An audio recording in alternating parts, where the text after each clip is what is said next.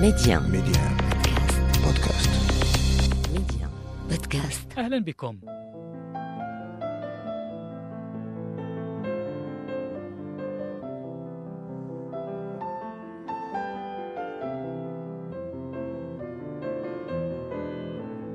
في العدد السابق من حلقتنا المخصصة للدين والهوية كانت الفكرة الأساس هي أن غاية الدين ليست متعلقة بالعلاقة مع الخالق وبالمصير الأخروي بعد الموت فحسب بل هي أيضا تنظيم للسلوك الاجتماعي بين الأفراد داخل النسيج المجتمعي تنظيم يخضع لتأويلات التدين لا الدين أي ما يصير عليه الدين تبعا لقراءاتنا لها.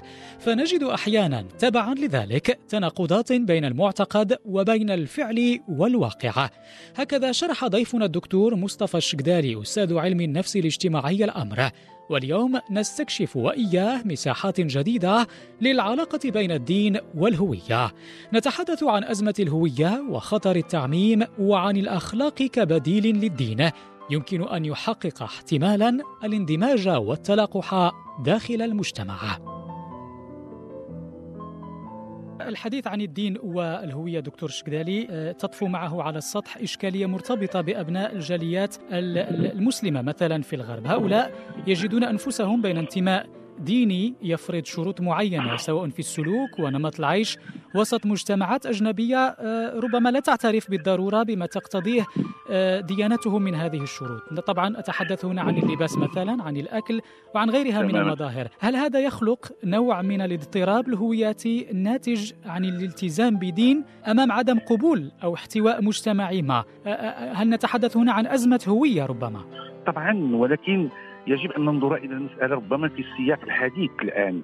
طبعا حينما نتحدث عن الهجرة بالمفهوم التقليدي القديم مهاجر ذهب من هنا إلى هناك وبالتالي يجد نفسه بين ثقافة المرجع الأساسي له هو الدين الذي ينتمي إليه وثقافة الانتماء للمجتمع الذي ينتمي إليه وتكون واحد النوع من الانشطارية على مستوى السلوك وكذلك ربما على مستوى حتى الاعتقاد. ولكن الآن ما يحصل ما كان يحصل ربما في داخل حدود معينة داخل دولة معينة. الآن مع الانتشار القوي للوسائط الرقمية هذا النوع من التثاقف أو ما يسمى بالفرنسية اكولتوراسيون على مستوى الدين. أصبحنا نلاحظه حتى على مستوى المجتمعات المحلية. لأن هناك غزو على مستوى الأفكار على غزو ولكن ليس بالمعنى القدحي. ولكن هناك انتشار لما أسميه دائما بالمجتمع المرقمن وليس الرقمي لأنه مرقمن ليفرز سلوكات معينة. إلى درجة أننا يمكن أن نلاحظ حتى بالنسبة للقراءات الدينية التي نطالعها في هذه الوسائط الرقمية يمكن أن نلاحظ نوع من المتماثله الافتراضية التي تفرض نفسها حينما أقول المماثلة بمعنى أن هناك انسياق في تصورات معينة والتي منبعها هو هذا العالم الرقمي. وبالتالي أن يكون لك مرجع معين وأن يكون لك انتماء آخر مناقض. وهذا في حد ذاته ما سميته بالتنافر المعرفي فيما سبق. مثلا قد تجد في صفحة واحد مثلا على المستوى يعيش بيننا يحتفل بليلة القدر ولكن كذلك يحتفل بصور معينة بأعياد الميلاد التي هي في الأصل أعياد دينية إلى آخره. ونجد هذه التركيبة على هذا المستوى.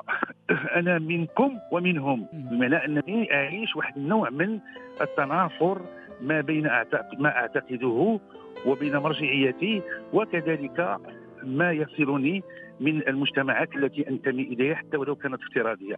لكن دكتور فقط نعم. عذرا على مقاطعتك في هذه النقطة لكن ألا يمكن أن نعتبر آه، مثل هذا السلوك آه، أحيانا قد آه، نسميه تسامح ربما. هو تسامح شيء آخر، التسامح هو أن أبقى أنا كما أنا وأتسامح مع الآخرين، ولكن أن تذوب شخصيتي وهويتي في الآخر لإرضاء هذا الآخر حتى تصبح جزء لا يتجزأ من هذه الهوية الانشطارية كما أكدت بمعنى أنني ليس هناك تسامح هناك ذوبان، أنا حينما تحدث عن اكولتوراسيون واحد النوع من التثاقف السلبي هذا التعبير بمعنى أنني أتلون انطلاقا من هاتين المرجعيتين. المرجعية الأساسية التي هو الانتماء القوادي ثم الانتماء الآخر سواء للمجتمعات أعيش فيها تختلف جملة وتفصيلا عن مجتمعي الأصلي أو أنني أنتمي لأفكار ربما تذهب عكس ما تحمله هذه المرجعية الدينية أو الهوياتيه الدينية. وبالتالي التسامح شيء بمعنى التسامح من موقع أنني آه، نقبل بالآخر ولكن دون أن أتلون بسلوكاته. هذا هو التسامح. ولكن حينما ادوب تدوب شخصيتي في سلوكاته وتعطينا سلوكات جباريه فيها واحد النوع من الأزمة الهويتيه كما قلت هذا شيء آخر بأن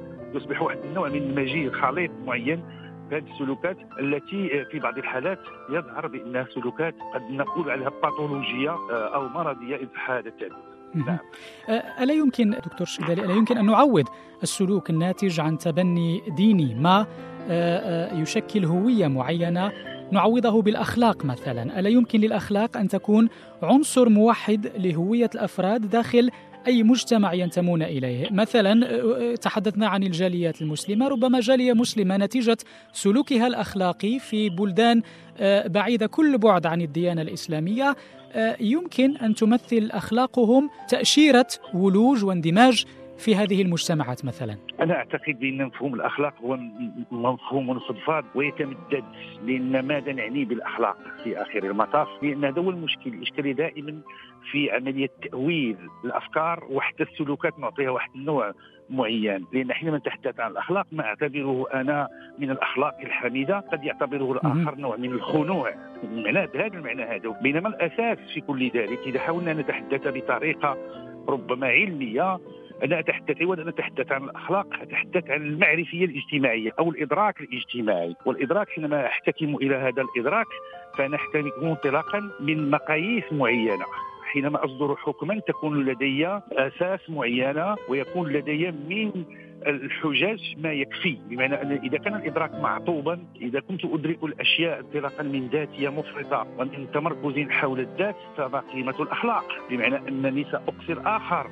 وبالتالي أنا أعتقد بأن آه الان كل الكل يتحدث عن الأخلاق إلى آخره ولكن في تعريف بسيط ما هي الأخلاق؟ معناها هي السلوكات الحميدة وما معنى أن تكون السلوكات الحميدة التي تفهم في سياقات مختلفة لأن هناك دائما سياقات يجب أن ننظر إلى سياقات معينة وبالتالي السبيل الوحيد في علاقتنا مع القراءة آه، للدين هو تنمية معرفية اجتماعية تؤمن بالتحليل وتؤمن بالخروج مما هو أسطوري خرافي اللي في واحد النزعه التمركزيه حول الذات إلى قراءات تحليلية تتماشى مع الواقع. حتى لا نسقط في آه، هذا التنافر الذي أتحدث عنه. وبالتالي الأخلاق هو مفهوم فضفاض في آخر المطاف لأنه هناك سلوكات أقوم بها ولكن آه، لأنني استندت إلى آه، قول معين أو استندت إلى شيء معين كان في الماضي ولم يعد واردا في الحاضر لأن الأخلاق هي ليست متجمدة، الأخلاق هي تخضع إلى تصورات